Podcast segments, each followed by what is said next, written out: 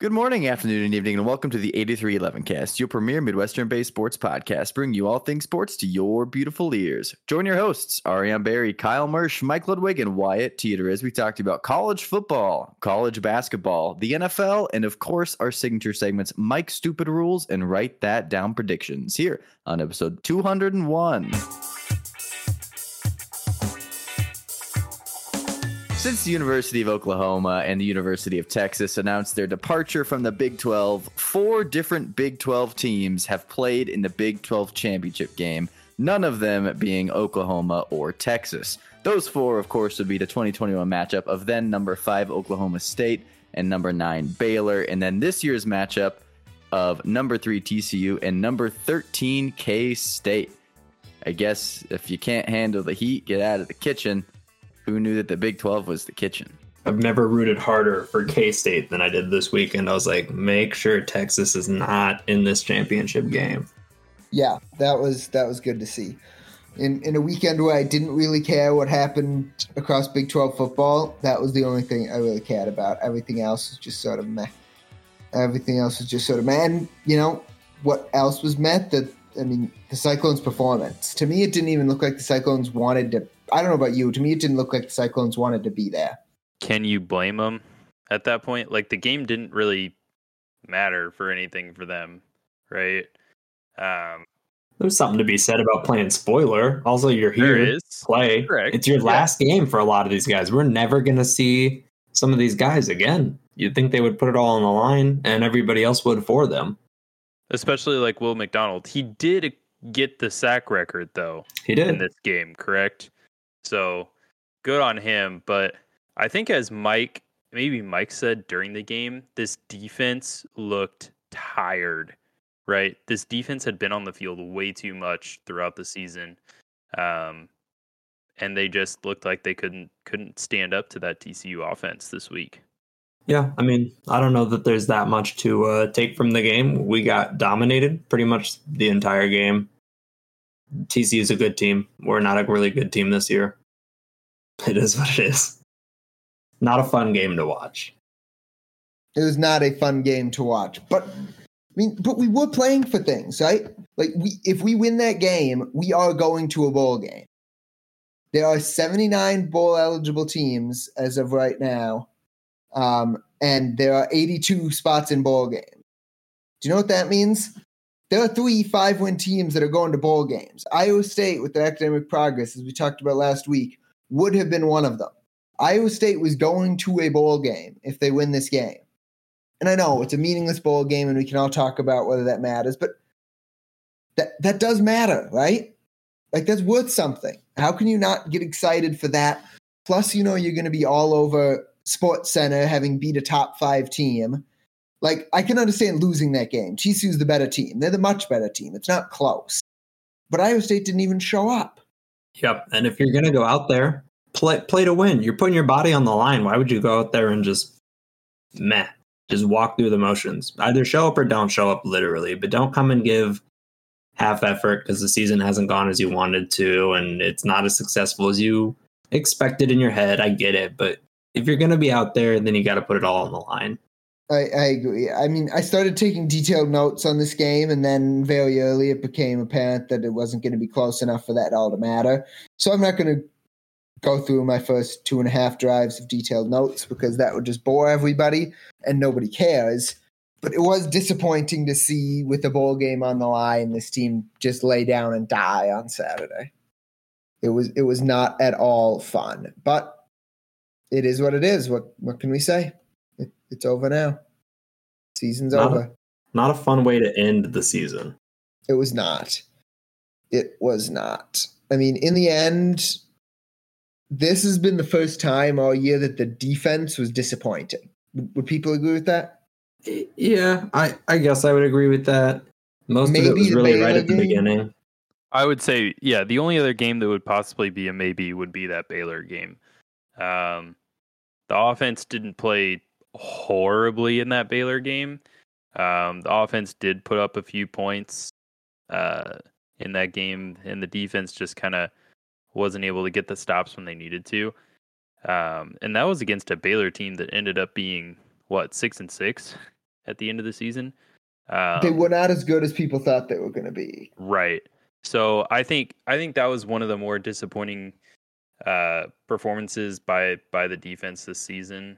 Um, but other than that, yeah, it was mostly on the offense. Right, the offense definitely didn't help its case uh, against TCU either. What was it? Two interception returns for a touchdown in this game.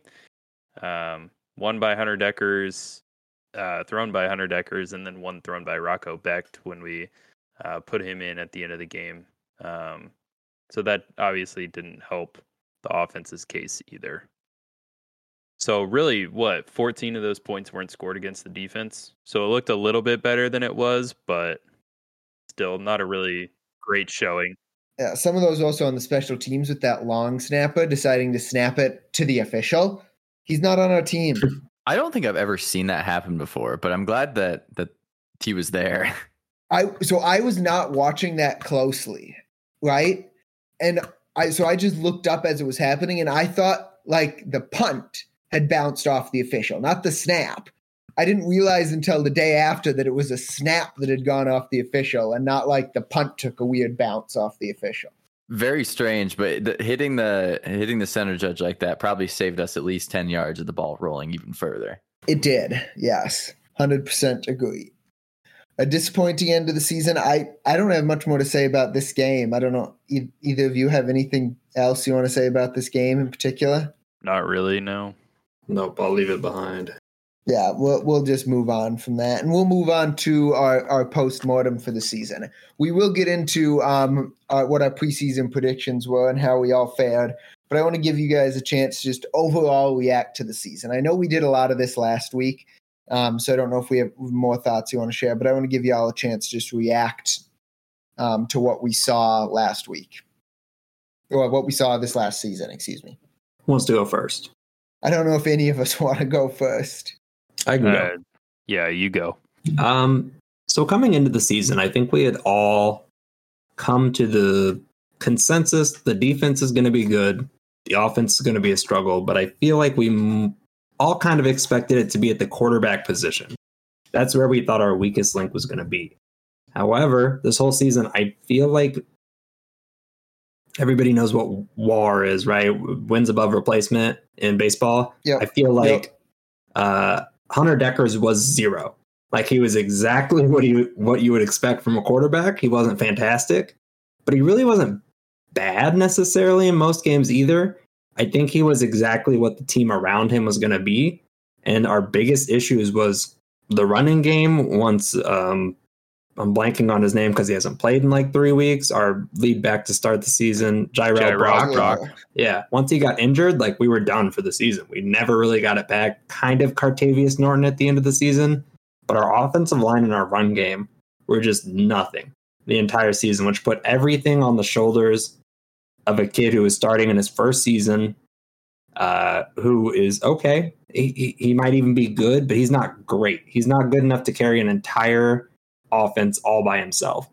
And I think that was kind of the story of the season. And then you also have uh, our special teams, which that was its own little story. And if we don't get something, we need a special teams coach next year, I think, and probably a new offensive coordinator as well. I would love to see both of those changes made at least because we need to do something to address that. But I, that's my general um, vibe for the season. Defense spectacular, one of the best defenses I've seen in quite a while. Uh, offense pretty rough. Uh, you would expect that Xavier would have been enough to uh, bail us out, but it was not.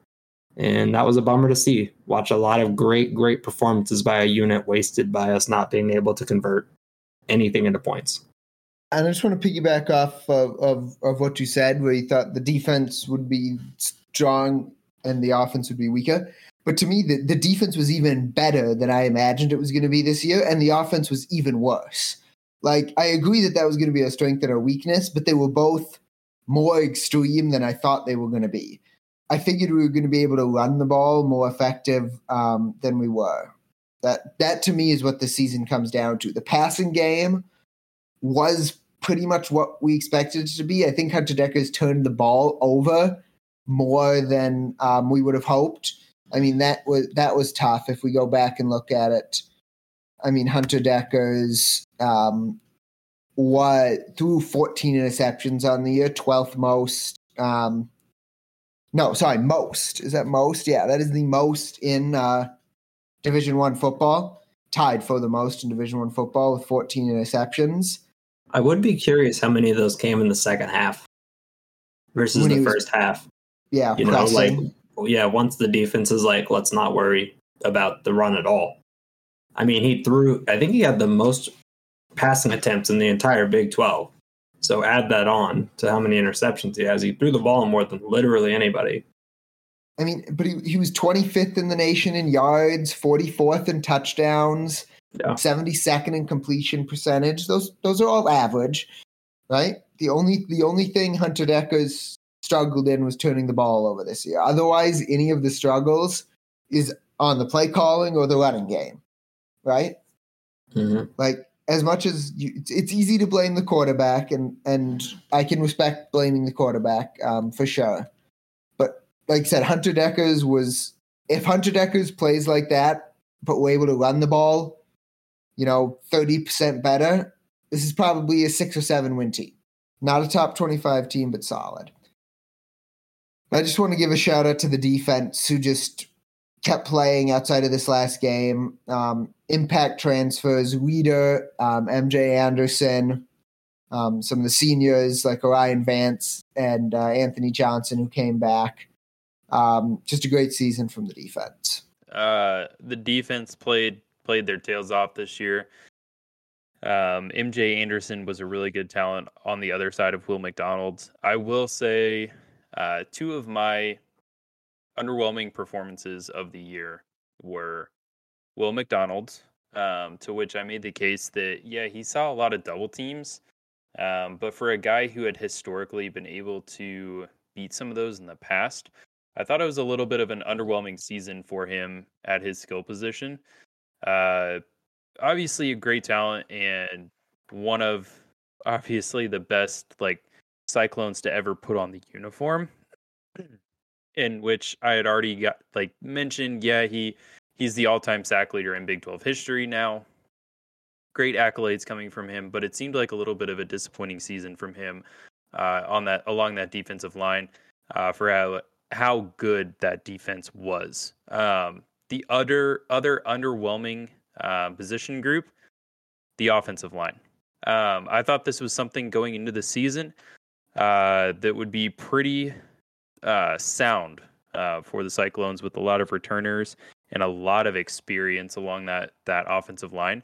And for a unit that never really dealt with too many injuries and too many different offensive line configurations throughout the season, uh, that's a lot of the the stuff that you see in the NFL is when you have um, a lot of offensive lines that have a lot of different configurations and starting lineups throughout the season. They don't really gel well.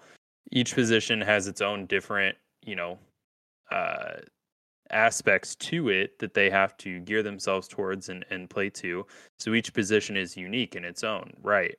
But this offensive line, A, throughout the season, never really got better. Uh, they seem to digress throughout the season. Um, there was never really a lot of time for Hunter Dekkers to throw. Uh, the the pocket seemed to break down quite often. Uh, there were never many running lanes for the running game to get through easily.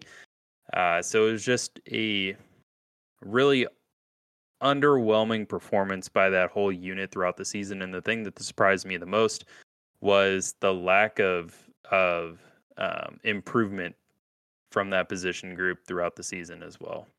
You know what shocked me? I was looking at our stats on the season. Uh, the defense did not have a single touchdown.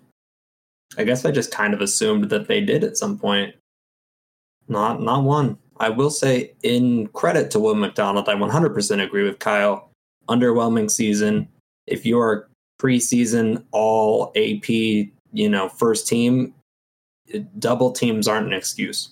Get through the double teams, but he did lead our team in sacks. He was second in passes defense. Like he didn't have a bad season. He just had a bad season for how good he is and what the expectations were. Um, but yeah, I agree. Just no real, uh, improvement from the offensive line was the biggest disappointment. Yeah. Also, Xavier Hutchinson had almost double the amount of yards of anyone else on our team. We have to. We did He not also- get our second guy. He also had 107 receptions. Yeah, Yeah. and the next person had 61, and that was Jalen Nolan. God knows how many he dropped. He had a and he had a ba- he had a bad year all around. We Yeah. need Jaylin Noel to have a rebound season next year if the team is going to compete because he's right. Unless we bring in a transfer, he's wide receiver number one next year. Hutchinson's gone. That makes me So no- nervous. right now, Jaylin Noel is wide receiver number one. So is Stanley, I think, uh, that Colorado transfer. I And think Shaw. Stanley. Yeah, I think Shaw Yeah. is gone too. So That's scary to think about. yeah, Man, better he better be out with the jugs machine all off season, just practicing how to catch balls. uh huh. I will say, um, as far as defense goes, we talked about a little bit of disappointment. Colby Reeder had a really great season.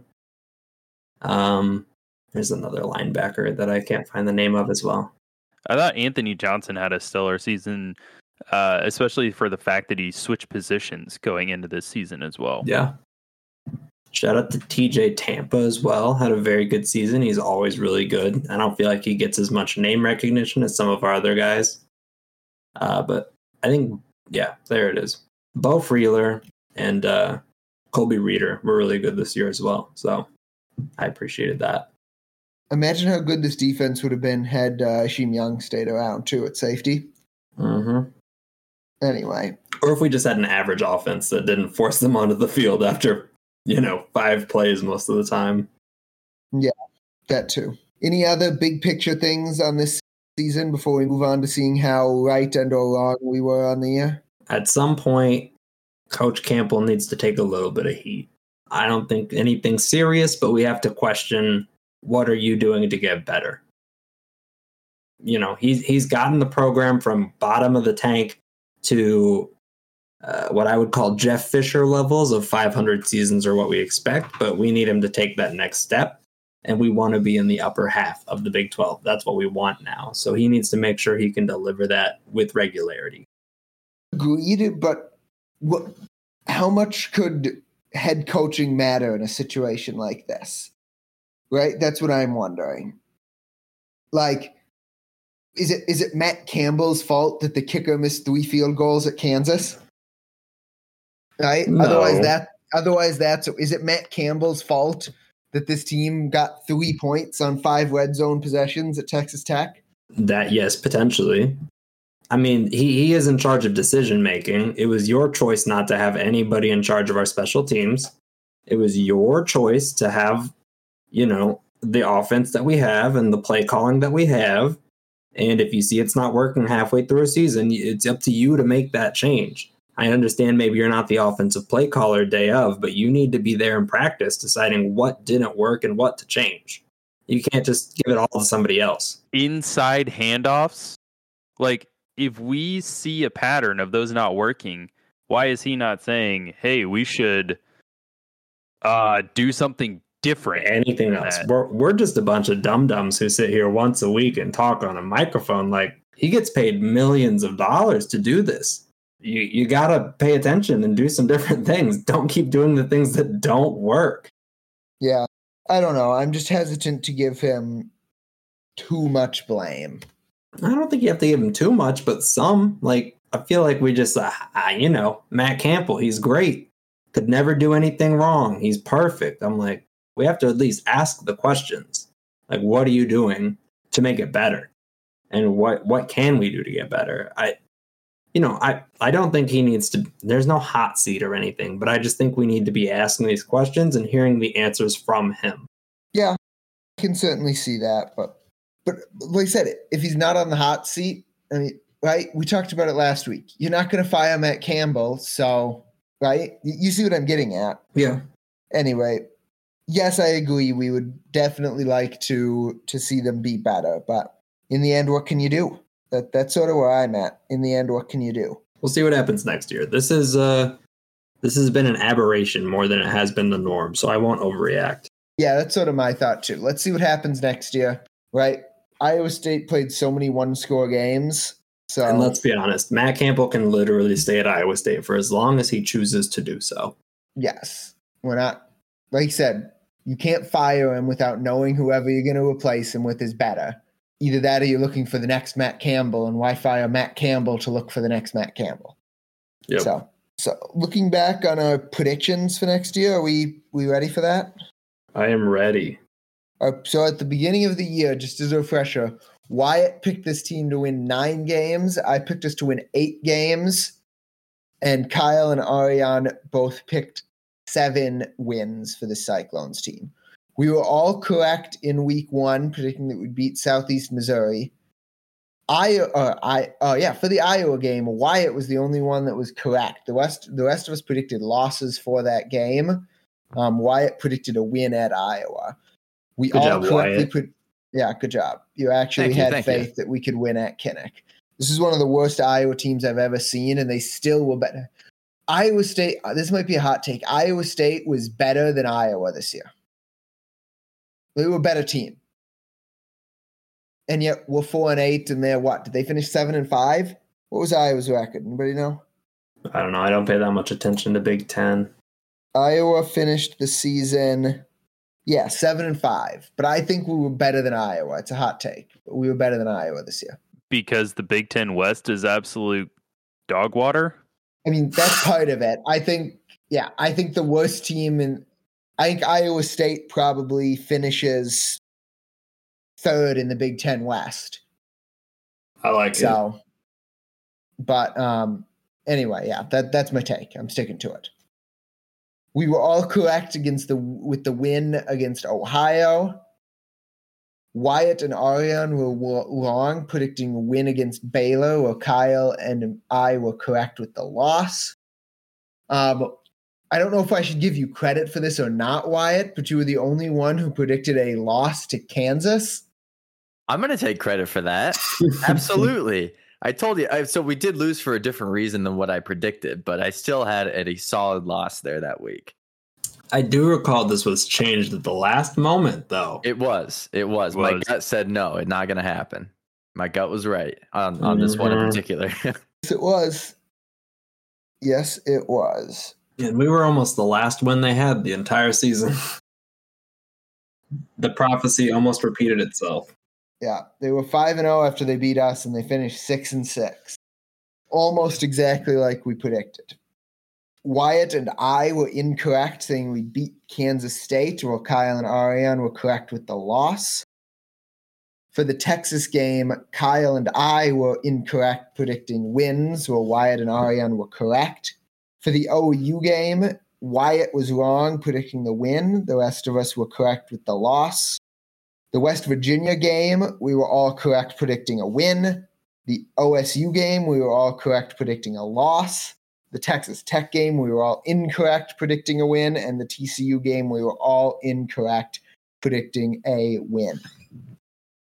Amazing, uh, amazing how much it changed.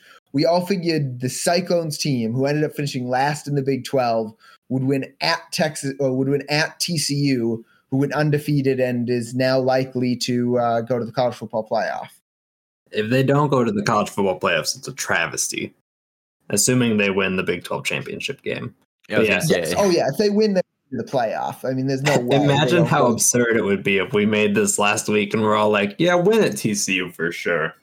Yeah, big change from the beginning of the season, that's for sure. Mhm. It was.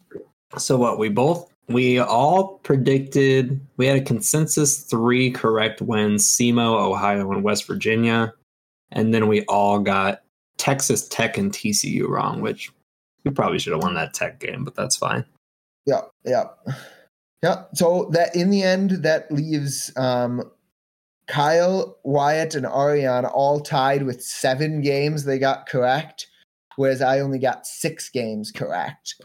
Um, so to break this tie, first um, we'll see who was closest to the actual record, um, which Kyle and Ariane were predicting seven wins versus Wyatt's nine. Um, so we'll throw Wyatt out of this tiebreaker. Now it's a two-way tiebreaker between Kyle and Ariane. We can't use conference record because they both predicted five and four in conference as well. So what we're going to do is we're going to sort of do like they do in the Big 12 standings for tiebreaker and see who got the prediction of the ones that were different, who got the prediction correct that was different against the highest um, team in the Big 12 standings. So first, Ariane. yeah, so let's see. So you both got T- uh, TCU wrong. You both got Kansas State wrong. Texas, it'll go to Ariane. Ariane. Yep. Yep. Ariane got the Texas prediction right, and Kyle got it wrong. So, Ariane, congratulations. You are the winner of nothing by get winning Let's our uh, go. prediction segment. Give me all that nothing. Love it. Oh, we can give you something. We can read your we can read your name off first in the Oh, intro. perfect. How absurd, though. How How, about that? absurd that the lowest we had was seven and five. We were all so confident going into the season. Yeah. I remember in this, you know, intro episode, we were like, this really speaks to the team that even like the the floor for this team is like six and six. Boy, were we incorrect.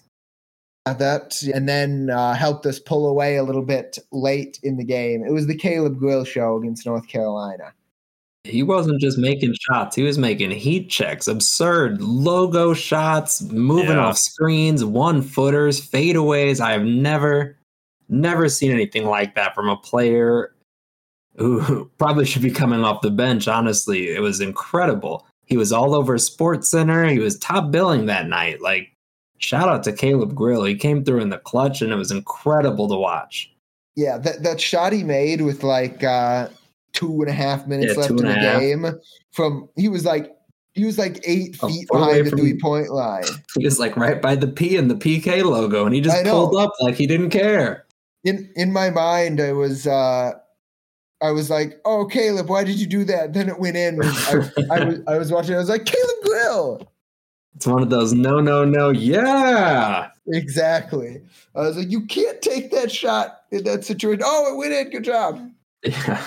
it, it, it was fun to watch. Now, North Carolina maybe isn't as good as the number one ranking that they had going into the week. We'll see as the year plays out. But nonetheless, that was a huge, huge win for this team. Yeah, and a game that I don't know any of us watched, but probably was an entertaining game. North Carolina went on to win and lose another game in quadruple overtime to Arkansas. So A very Uh, high scoring affair yeah. too. they had a rough weekend and they got eliminated, I believe, in double overtime for football for North Yep. Carolina as well. So tough, tough weekend. Yeah, but I mean, it wasn't really that. It wasn't really that high scoring of a game. They played a game and a half Yeah, they had a and only other got and only got to a That's hundred. true. That's Yeah, not a high true. scoring game. That's that's what defensive struggle. so it's thirty three points per half essentially. yeah. No, yeah, like 33, 34 Yeah. points per half. So, anyway, sorry. Um, any other thoughts on the early games in the tournament? Not really. Um, I thought that uh, the men's team showed some really good um, prowess coming back into that UNC game. Kind of the way the first half went, it felt like UNC was going to take control of the second half.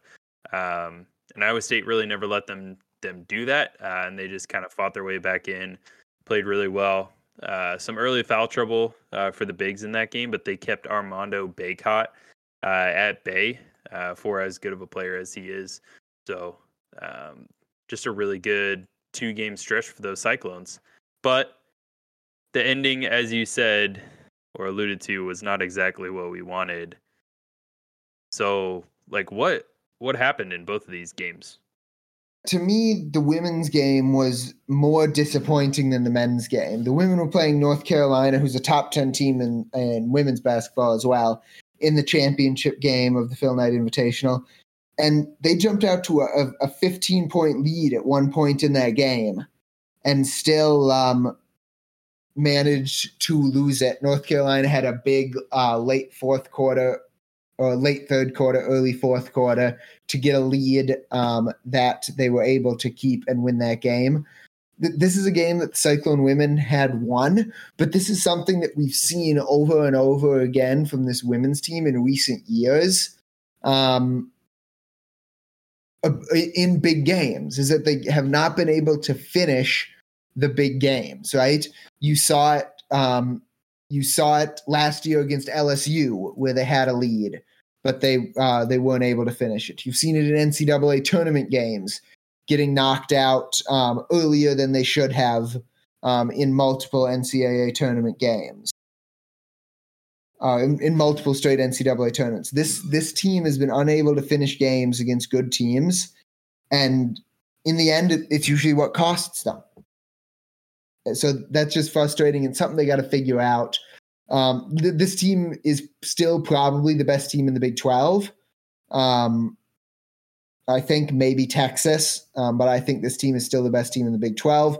Should be favored to win our the first um, outright conference regular season title in a long time, but that was somewhat disappointing. On the men's side, um, they just couldn't hang around with UConn. Um, they didn't the, they didn't play great, but really UConn played fantastic. Um, that was a really really good game from UConn. The only thing, um, the the two things that I observed in the UConn game different from the um, UNC game, I thought they started out fairly similarly. The difference was um, in the UConn or in the North Carolina game, Iowa State got in quick foul trouble and then just like didn't foul Iowa State picked up the sixth foul five minutes into the first half of the North Carolina game and ended the half with um, eight fouls. Against UConn, they did something similar, but then ended the half with 15 fouls, right?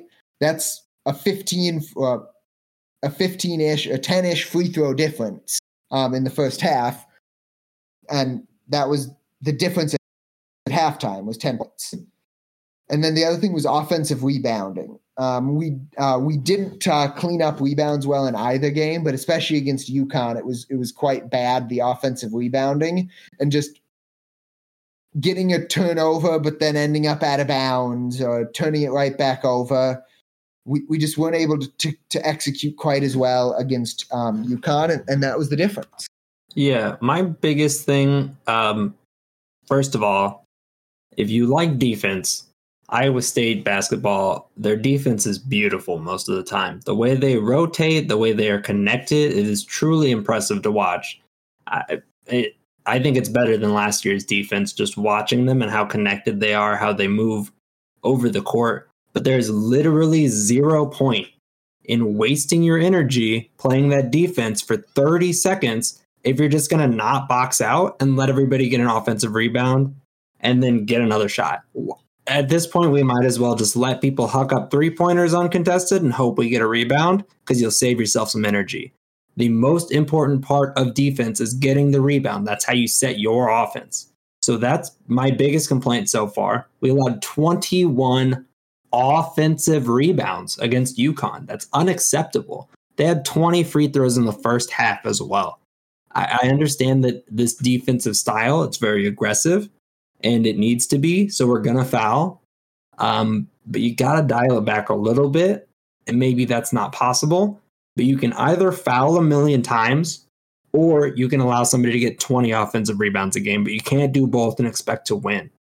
I will say, Mike, you said something about fouling and then just stopping fouling. They had 20 free throws at the half. They ended with 25. We just seemingly just didn't foul as much in the second half. So if we can channel whatever defense we're doing for the second part of games where we still play great defense and don't foul every three seconds, maybe try that to start so we don't end up with three starters with three fouls within seven minutes. But there's no way you're winning a game when you allow you got out rebounded out rebounded 48 to 19. It's unacceptable. This team has more size than any team we've seen, possibly in the past decade. There's no excuse for getting out rebounded the way we're getting out rebounded. That that's the biggest problem with this I see. The defense is fantastic, but it, it matters. It doesn't matter at all. I agree with that. As I'd like to echo, if you want to play defense that well, uh, it's just absolutely gut wrenching to not get the offensive rebound at the end. That is how you finish out the defensive possession, right? and they're just not finishing out right now. The other thing to note there is this team still lacks that go to player to get a bucket. Last year it was Isaiah Brockington. Uh, the year before, it could have been players like, or in the past, it was Talen Horton Tucker, Monte Morris. Uh, you just go down the list um, of those players. We don't have that this season. We're kind of treading water until hopefully we get that next season, right? But if this team continues to foul at the clip they are fouling at right now, this team is not deep enough to withstand that. I mean, at one point we had an offensive lineup of Tamin Lipsey, uh, Hason Ward, Osun Osunniyi, uh, Jaz Kunc, and uh, Demarion Watson. Yeah, right? Demarion Watson out of nowhere. Like, uh, Also, that was it- our lineup, right? And there is no offense on that lineup. And Tamin Lipsey basically just had to say, okay, I'm going to drive the ball every single possession and I'm going to get to the hoop he and got that's to the gonna hoop. work. He did. He got to the hoop, which is great, but that's not sustainable, right? You can guard against that. You can defend against that. Um, sure, he's a great passer. He m- made some very careless mistakes in this game uh, as well, showing his youth, but some bright things to come. But this team, if it, they need their offensive players, which are those starters, out on the court, and if they're in foul trouble, that really hurts them. Uh, having Jaren Holmes, Gabe Kalscheur, and Caleb Grill all in foul trouble in this game did not help. Uh, so that is one thing that this team needs to work towards is go get your rebounds and uh, like just stay out of foul trouble. Do whatever it takes to do that. Also, stop with the out of bounds plays after made baskets or made free throws where you throw it immediately out of bounds, right? Like it is token pressure from UConn. You should be able to break that easily. Uh, it was something that I ranted about to extensive lengths last season. TJ Otzelberger just doesn't seem to have a way of like they're great on the defensive side, but breaking pressure, they see pressure, they're like, oh, oh no, what do I do? Uh, and like at that point, you have to have someone who's confident enough with the ball to handle that pressure, clear him out, let him go to work. But you have to be able to inbound the ball and not throw it away five times.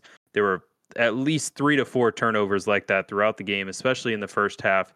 And those are just momentum killers, too. Uh, and speaking of momentum killers, like on the defensive side, credit to UConn. Whenever Iowa State started a run, UConn was always able to go get a bucket or have an organized offensive play on the other side to stymie that run by Iowa State. The defense never was able to get the stop, ending in an offen- in a possibly an offensive rebound for UConn, but able to get the stop when they were in the midst of a run. And UConn always had the way to to pull the rug out uh, from Iowa State in this game and keep everything at arm's length. Would you prefer we just throw the ball out of bounds on the inbounds play or just for no reason at all throw a lob for nobody and uh, lose the ball? Because we did that I a would ton. prefer we I would prefer we throw the lob. I would prefer we throw the lob than throwing the ball immediately out of Yeah, bounds because we at agree. least we at least Got a shot. had an opportunity at making a basket, right? Don't get me But wrong. when Caleb you are Burke can jump. Jaz Kunc, when you are Jaz Kunc and you freaking throw the ball to the sideline with no one there on an inbounds play and you're under the opposing basket after a made free throw, that is completely unacceptable. I am not going to put that on Jaz Kunc. I'm going to put that on Robert Jones, who could have gotten the ball and let it go past him, thinking the guy behind him. Why are him you going to inbounding get to. Robert Jones? Bob Jones, man. I just want to say all, all, all credit to Robert Jones. He tries hard. He has great energy, but Robert Jones just is not. He is not a winning player. I'm sorry. He gets out there every single. They should never pass it to him in the low post because he just decides to bust out his Hakeem the Dream impersonation, six back down dribbles, shimmy around and just brick a shot, and then just fi- he's bad. He's not good enough for that. He should not take shots. He has the flattest hook shot I think It's I've ever horrible. seen. Every time he gets the ball, I'm like, all right, zero points. Let's go back on defense. And then, in the same vein, uh, we thought we'd get a bounce back here. I think Gabe might be worse than he was last year.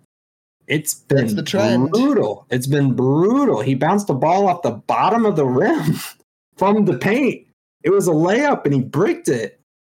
Uh, you know, it's it's one of those payoffs. It's like he has the senior leadership, he has the defense. He's really, really good at those things. But man, how does somebody who's only shot over thirty percent one year of his college career earn this, you know, reputation as a three point shooter? I don't really understand it. Uh, and God, I would love it if he shot as well as we pretended he did. The team shot three of thirteen. And he's Total. definitely not a mid-range shooter either. it, I wish he would shoot more mid range than three point. I mean, he does better from there than three. He, I mean, he shot zero percent last game, so anything's better. But the whole team shot three of thirteen, and two of those were Kunc and Osunniyi. All of a sudden, just court, just popped one off and drained it. So uh, I don't know. Does he have that in his bag? Nobody else does. We only had one three made by a guard, and it was one by Jaren Holmes. It was brutal. Caleb Grill made zero field goal attempts after that game. He used them all up. We won't see him score points for another three games, probably. Yeah. Even with all this doom and gloom, it was a successful weekend um, for the Cyclones. Um, they're up to number 47 in the KenPom. The strength of schedule went from dead last in the nation up to, to middle of the pack at 182nd. Um, so it was a successful weekend, and we'll learn more about this team um, as we go forward um, this next week. Um, the first game of the week won't uh, won't tell us much. It's um, it is against a very not great North Dakota team. But then we do get undefeated St. John's um, in the Big East Big 12 battle on Sunday um, at 2 o'clock. So that'll be worth keeping an eye on. Um, that is a home game, but still, it'll be worth keeping an eye on to see if um, we can get another win against a um, against a major conference program. So something to keep an eye on as we go forward. Yeah, not not to waylay us too much, but I do want to say we did complain a lot about the offense for the men's team, but like this team was that good when our offense was that bad. We just want to be okay to maybe kind of good on offense, and this is easily a top 15 team. Easy. That's what we're hoping for. Yeah, I think this team is better offensively than last year's team, to be honest. Mm, I don't think so. I don't either. I think they're worse. We don't have Brockington or uh, Hunter, and I don't see anybody that can make that happen. I don't know. I think we're better. We'll see. Osun has been really good, and I think Osun is that go-to guy if we have one. We we so just to put this in perspective, I know it's still early. We ended last year ranked 171st in offense in KenPom with 103 points per um, 100 possession. We are currently ranked 92nd in offense with 105.6 points per 100 possession. So according to the advanced metrics, it is still early, but we have been better offensively than last year. I'll, I'll wait till we start playing Big 12 teams. Same. So we'll see. So yeah, I mean that's the Cyclones. They hopefully they continue to do well. Hopefully the women uh, can bounce back as well. Uh, as we move on to the NFL, uh, Justin Tucker always bounces back, but unfortunately this week his streak came to an end. He missed a 67-yard go-ahead field goal at the end of regulation uh, that ended a 65 consecutive field goal streak in the fourth quarter or overtime in football games. Uh, Trevor Lawrence is making strides and showing growth in that Jacksonville Jaguars offense, as Doug Pederson looks like he could be um, the coach to give that Jaguars team some stability. Uh, shout out to Urban Meyer for tragically ruining uh, that last season. Uh, Zach Wilson was benched for the New York Jets. Uh, speculation was that Joe Flacco might be the starter. No, it was Mike White, and he showed out in the rain uh, for the New York Jets. They end up getting the win in this game, in a game where Justin Fields was not available uh, for the Chicago Bears either. But the New York Jets ended up rolling in that game. Um, Mike White pri- provided uh, a, the spark that they needed. He was 22 of 28, 315, and three touchdowns, 149.3 passer rating. Definitely better than Zach Wilson. And at the end of the game, he didn't have to say no, uh, that he was the reason to blame. Um, so, Zach, hope you're able to, hope you were smart with your uh, draft NFL draft money in your rookie contract because you might be a backup quarterback here for the rest of your career. Uh, the Washington Commanders are winners of four of their last five. Currently, every single NFC East team is in the playoffs if the season were to end today. The NFC least going to the NFC best uh, so far this season, um, as all of those teams are playing uh, good football. The Cincinnati Bengals best the Titans with reinforcements on the horizon. Ja'Marr Chase and Joe Mixon are likely to return ahead of the AFC Championship game rematch uh, in Cincinnati against the Kansas City Chiefs next week. Must watch television there in that game. Josh Jacobs, unlike uh, must watch television, CBS didn't even air this. Josh Jacobs with a walk off 80 plus yard touchdown. Uh, CBS was too uh, obliged to show 60 minutes. So shout out to all the old folks out there in the nation who didn't see Josh Jacobs uh, score that touchdown. You can't blame 60 minutes for it. If you want to blame it, blame NFL's scheduling stuff. I didn't I didn't blame 60 minutes. I was blaming CBS. Don't blame CBS, blame the NFL. This is this was the NFL, this was the contract, that's the way it was. It was a single game day for CBS. They only got to show one game in each market. If in doubt, boo Roger Goodell. Correct. Yes, exactly. Would, would you true. right? Who did CBS show in the noon window? Probably your Chiefs, right? No, that was the that was the Was late that a Fox game? Fox. Yeah. the Fox game. Who did who did CBS? Basically, they had to choose whether to show that later Seahawks game or whoever they shoot, showed in the noon window. Right? Uh, the noon window was the Bengals and the Titans. A Yeah. really good game. Right. So so you would have rather seen that Raiders that Raiders uh, Seahawks game, right? No, exactly. Don't blame CBS. So the. Chargers do what Staley does best uh, this week. The uh, Justin Herbert throws to Austin Ekeler for a two-yard touchdown at the end of the game. Uh, Chargers down one with the ability to kick the field goal to tie it to go to overtime. Brandon Staley's like, nope. Pull it, get out the wheelbarrow. We're going for it right now. Uh, they go for it for the two point conversion, win the game. The Arizona Cardinals are reeling. Kyler Murray did come back, uh, and he looked really good in his return from his hamstring injury. Uh, but the Cardinals lose again. Aaron Rodgers is it got hurt in the Sunday night football game against the Philadelphia Eagles. The Eagles win again. The question here is do the Eagles have any flaws, right? They did lose to the Washington Commanders. No team it's really hard to go perfect in an NFC season NFL season. Uh, but do the Eagles have any flaws? They have kind of suppressed all the the oh, this is just a blip um, as they continue to win. Um, they just look like a really good football team with a lot of grit. So interesting to see how that plays out. And what I believe is a very weak NFC this year uh, could be Super Bowl favorites for the Eagles. Um, the Chiefs roll over the, uh, I'm going to say lifeless Rams here. The Rams just had everyone's out. Starting quarterback, backup quarterback, they're down to their third string undrafted guy out of Virginia or Virginia Tech, I believe. Uh, no Cooper Kupp. Offensive line has had 11 different configurations so far this season, most in the NFL. Um, but the Chiefs do what they need to do. Travis Kelce gets his 12th touch receiving touchdown on the season, and the Chiefs continue to roll on at nine and two. So that's that's that. As we continue to roll on into Mike's stupid rules, Mike, what do you have for us today?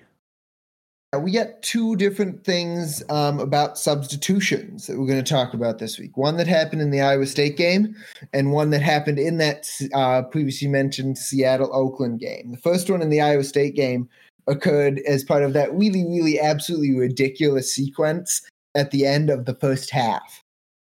Um, what I want to talk about specifically is I don't remember which play it was because there were too many there. There was one play though where TCU only had ten men on the field they ran an 11th man on late. Um, this was with about seven, about 10 seconds left on the play clock, give or take. Um, the official originally comes up properly to hold the snap to give Iowa State a chance to substitute, but um, he gets waved off by the referee um, and allows, um, and this is while Iowa State is trying to make a substitution. Um, and he backs off and allows TCU to um, snap the ball. This forces Iowa State to call a timeout, um, which they do get. But right, the we saw this um, in the Iowa State Oklahoma State game last year, if you remember, right? Even if you make this late substitution, even if the player coming on from the defense is the twelfth man, as long as he does not get in formation, um, this the, he's got a hold. This should be held to, to allow the defense to substitute. Iowa State was attempting to make a substitution in reasonable time. The official should have absolutely held that play for Iowa State to substitute. Um, that should have been a would should have resulted in either a timeout for TCU, which I believe they were out of by that play, um, or a five yard penalty. Um, the officials absolutely screwed that one up. The, there's nothing else to say about that one. I think you agree, Wyatt. I agree. I also don't like that rule that I you have to hold the ball, but since it is the rule, yeah, it should be done right. And, and it's odd that he waved the center judge off immediately because there was like three seconds left on the play clock at that point in time, right? We, we were essentially trying to force a delay game penalty, which we, but by rule, we're allowed to do. Mm-hmm. So I I don't know. And and for cl- further clarification, because someone brought this up too, filling a vacant spot is the same as replacing a player when it comes to a substitution. There is no difference in the rules there. So even though they were filling that 11th man spot, that's still a substitution, which still means that we're allowed to also substitute. Yes, that is correct. So just wanted to touch on that one. Um, the other one in the NFL, this one happened on, I believe, the first offensive play of the Raiders Seahawks game. Derek Carr threw an interception, and um, one of the Seattle players on the bench, um, so the Seahawks player dived to make the interception and then wasn't touched, so we got up to keep running. One of the players on the Seattle bench obviously thought um, that he was down, and he so he runs on the field to celebrate, which which would be allowed, um, except the guy wasn't down and the play was still ongoing. Um, and now this guy is just like, oh shoot, I just ran on the field, so he like half-heartedly like kind of blocks somebody, um, because he you know he he can't just run back off the field. That is really going to look obvious. Um, so he just sort of blocks somebody. And so it, this ends up not getting called, if I understand correctly. There was no penalty here. Um, this is going to be covered by, um, where is it? I, I had it. Where was it? Here we go. Um, this is going to be covered not by an actual rule, but an approved ruling.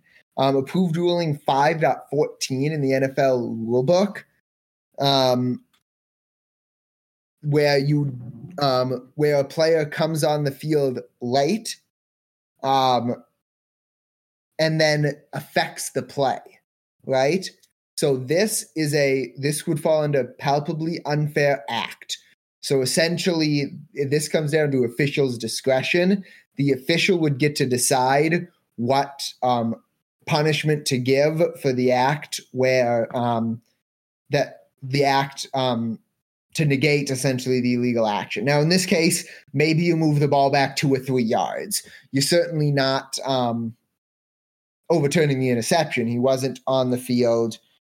Um, yeah, he was not on the field um, during the interception, so that wouldn't get overturned. But you could call palpably unfair act, or you could just call illegal substitution if you rule that his actions did not affect the play. For example, if he runs on the field and immediately runs back off the field, right, that's just going to get called for illegal substitution in that case because he did not affect the play. Um, he got away with it this time. It was pretty sneaky. I didn't even notice it the first time I watched the play, but there you go. That's what can happen. That is technically by rule that could that could be a palpably unfair act. I find that strange that there is not a rule that covers this because there is a rule in high school. There's a difference between illegal substitution, which is a five yard penalty, and illegal participation, which is a 15 yard penalty. And this would be a case of illegal participation, where you have that uh, 12th man on the field who is interfering with the play. Um, interesting. Didn't know. Didn't know that. Yeah, the only the only thing is covered by is, is is the approved rule, and of course, palpably unfair act is defined in the rules. I won't. Yeah, of um, course. Uh, that that's that's rule twelve three three. But yeah, this specific case is only called out in the approved ruling. There is no penalty that I can see um, for um, illegal participation as there is in high school. So there you go. Any questions on those rules? No. No, we're good. All right, we are good. Moving right along to our accountability session um, for this week. We had quite a long accountability session with the end of the Cyclone football season.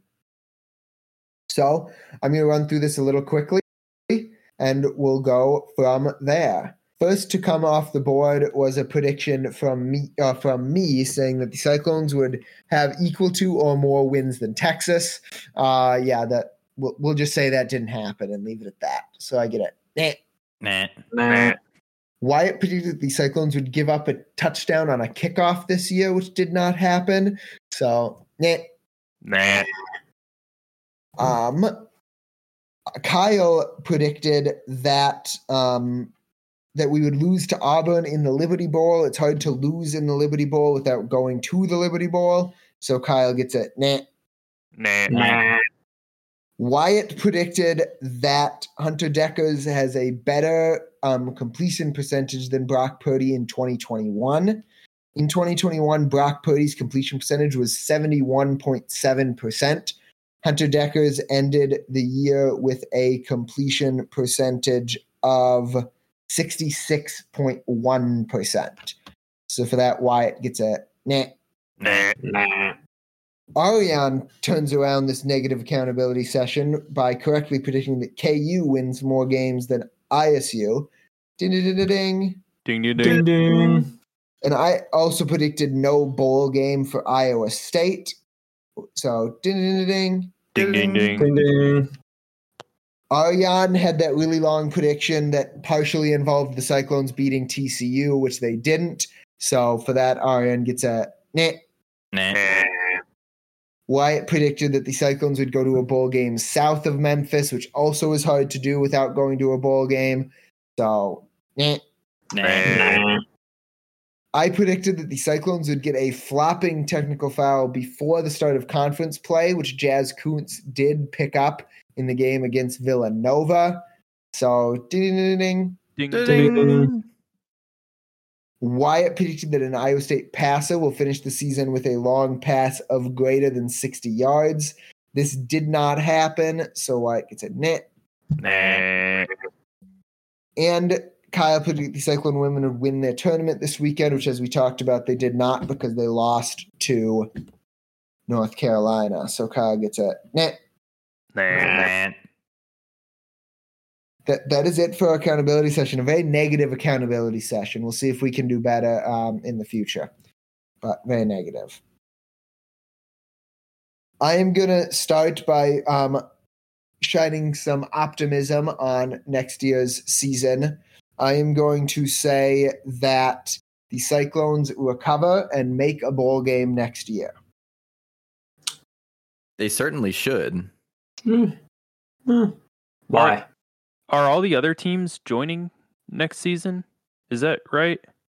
Yes, we go up to we go up to fourteen teams tempo Yep. for one season in the Big Twelve next year. One Oh, year potentially. fourteen, then back Who to do Potentially. we twelve. play?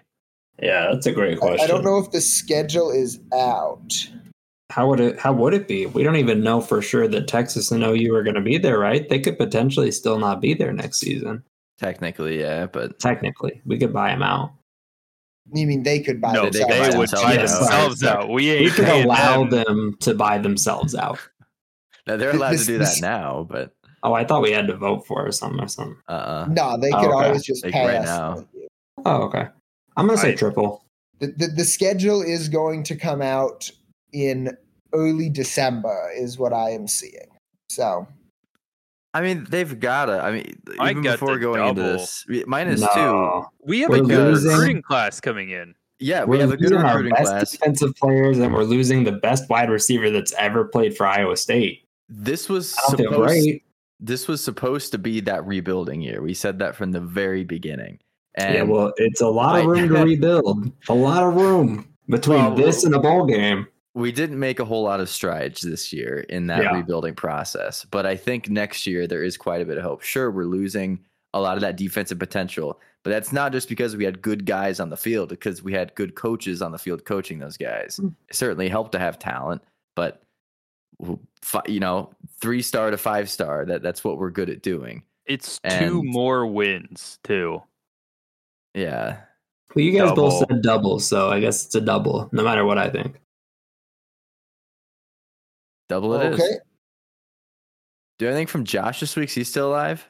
I, I do not know whether Josh is still alive, but this one is totally on me because I definitely forgot to ask him if he was alive and had a prediction until four minutes ago. So we're not going to give him a strikeout for this one yet because this one's on me so far. Fingers So- crossed, though, for Josh being alive. Yes, I presume he is still alive. I certainly hope he is. Last that would week I predicted week. Yeah, certainly.